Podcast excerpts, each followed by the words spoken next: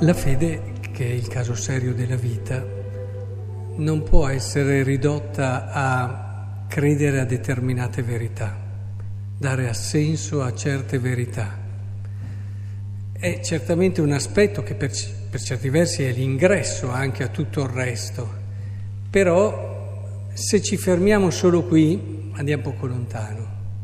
Andiamo poco lontano sia perché non entriamo nella parte più profonda di noi, ci fermiamo alla ragione e, e, poi fino a un certo punto e poi soprattutto non arriveremo mai a quello slancio, a quella sequela, a quella decisione.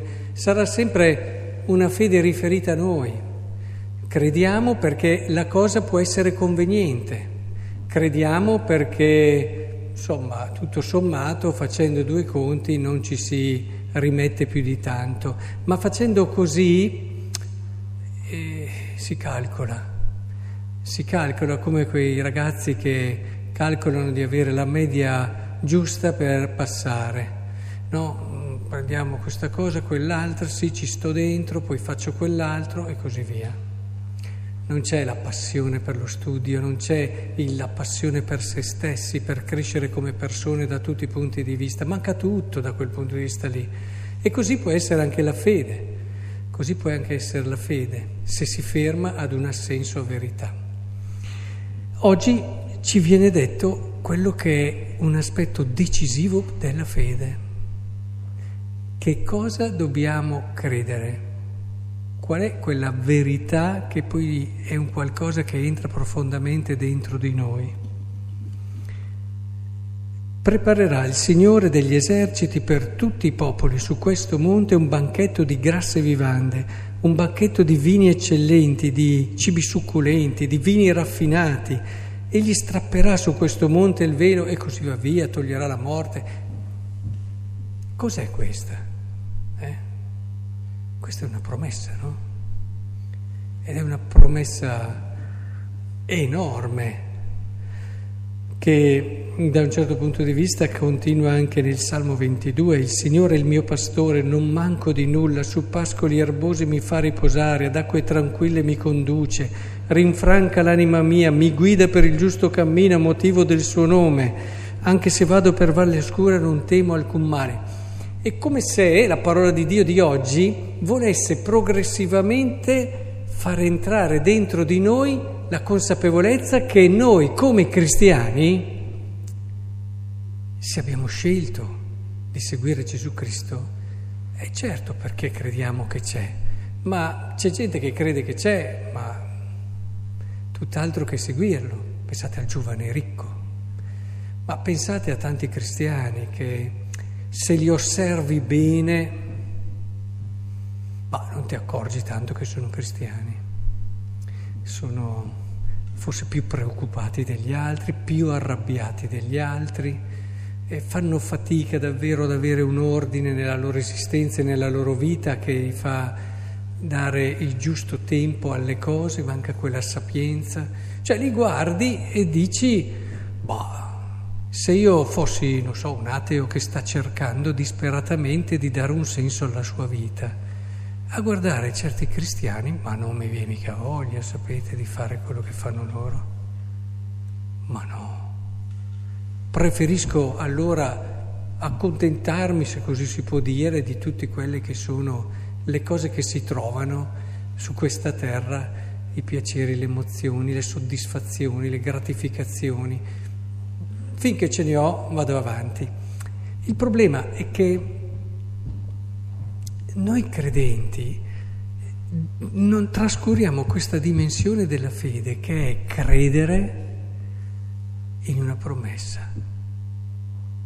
Quanto ci crediamo in questa promessa? Quanto ognuno di noi ha il cuore ricolmo di questa promessa? Abbiamo a volte la testa piena di che cosa dobbiamo fare per essere bravi cristiani, dieci comandamenti, ma quanto abbiamo un cuore pieno di questa promessa? Una promessa che può veramente cambiare la vita. Questa sì che entra nella vita, questa sì che ti cambia la vita, perché se tu hai questa promessa viva nel cuore, evidente che mm, sentiamo Paolo. Sentiamo Paolo cosa ci dice. Lui ci fa vedere cosa succede quando hai questa promessa viva nel cuore. Fratelli, so vivere nella povertà come so vivere nell'abbondanza. Sono allenato a tutto e per tutto, alla sazietà e alla fame, all'abbondanza e all'indigenza. Tutto posso in colui che mi dà forza, in colui che mi ha fatto questa promessa, che mi dà forza. E ma questa è un'esperienza che facciamo tutti, quando veramente abbiamo il cuore gonfio di una promessa. Eh? Non a caso abbiamo anche un anniversario di matrimonio che si fonda su una promessa. Guardate cosa può nascere di vero e di bello da una promessa. Una promessa che il coniuge tiene nel cuore, quella promessa che viene fatta quel giorno lì, infatti dico sempre tornate spesso a, al giorno del matrimonio, a 25 anni fa in questo caso, tornateci a quel momento, è vero, vi amavate, perché molti dicono ma non cambia niente, ci amavamo prima, ci amiamo dopo, e allora da lì nasce tutto quello che vediamo, no? Quindi basta che ci amiamo, eh, è mica vero. Tu quel giorno lì hai fatto una promessa che non era solo una cosa intima tua tra te e lui, fatto una promessa di una portata enorme perché è stata una promessa affidata al Signore che per primo vi ha fatto Lui una promessa. è questo che tante volte trascuriamo, la promessa che Dio ci ha fatto. adesso faccio l'esempio dei due sposi, ma poi lo si può allargare, però due sposi in quel giorno lì si scambiano una promessa che è il segno di un'altra promessa. Dio 25 anni fa vi ha fatto una promessa e per ora credo che l'abbia mantenuta da quello che vedo in voi e non verrà mai meno a questa promessa. E nei momenti difficili, ma anche nei momenti belli, perché poi è un gioco, eh, dovete spesso tornare a questa promessa. È quella che vi ridà la dimensione del vostro amore che è eterno, è quello che vi permette davvero di ritrovare la misura del vostro volervi bene, che non è una misura, beh, ho fatto quanto secondo me era giusto, adesso basta. Quando si fa una promessa così, ci si promette che tutto quello che io sono lo darò perché tu sia, tutto, sia te stessa nel modo più bello, più vero e possa crescere e realizzare la tua chiamata. E questo reciproco, e questo lo viviamo insieme, e in questo camminiamo insieme.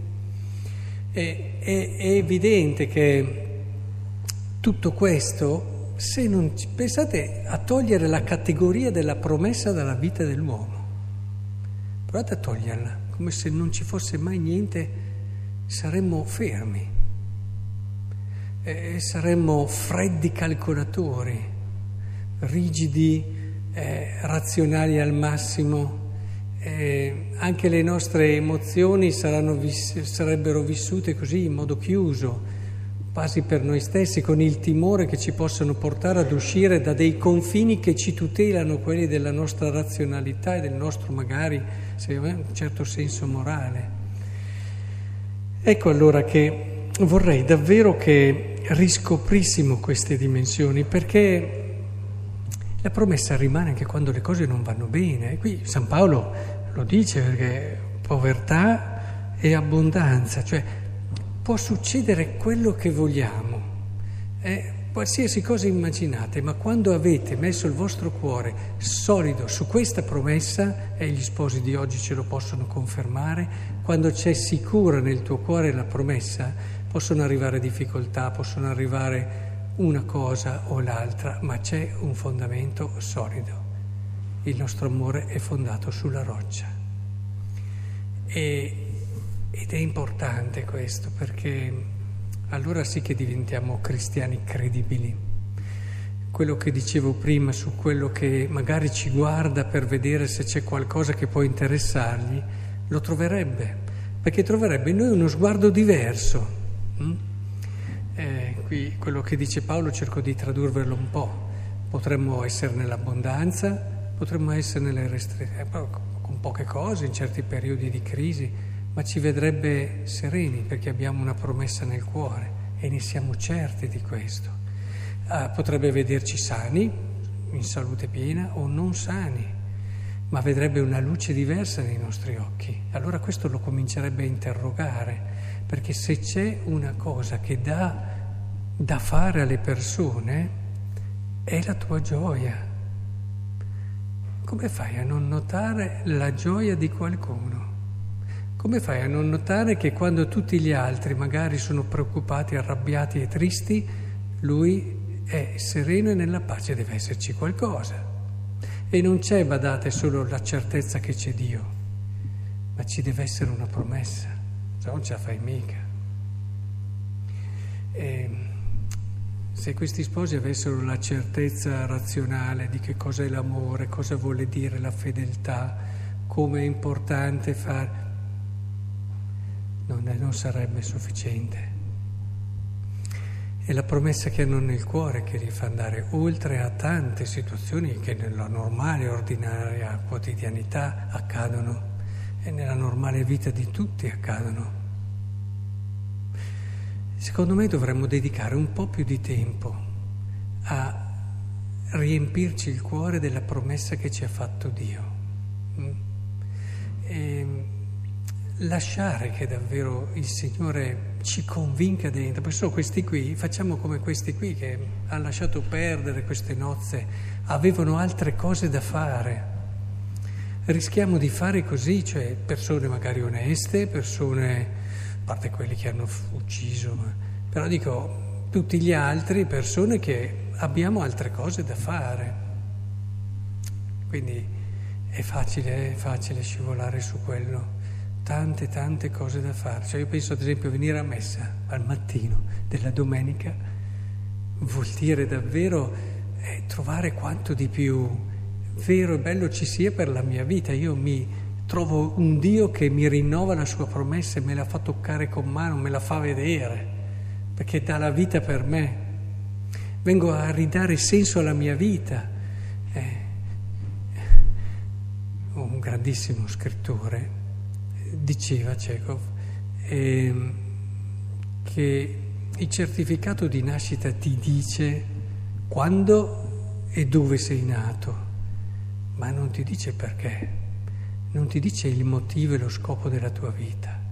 Se vieni a messa sì, invece te lo dice. Quando tu vieni a messa vieni a capire la cosa più importante di cui non puoi fare a meno, perché sei nato.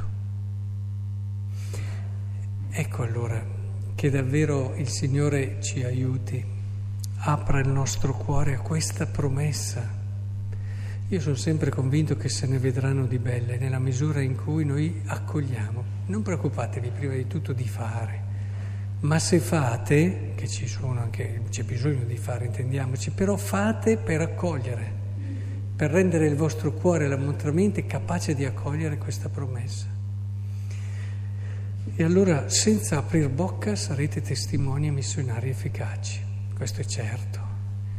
Succederanno cose intorno a voi che neanche voi vi potrete spiegare. E allora sì, potrete, come dicevamo all'inizio, non solo riempire la vostra vita di bellezza, ma diffonderla tantissimo intorno a, noi, a voi.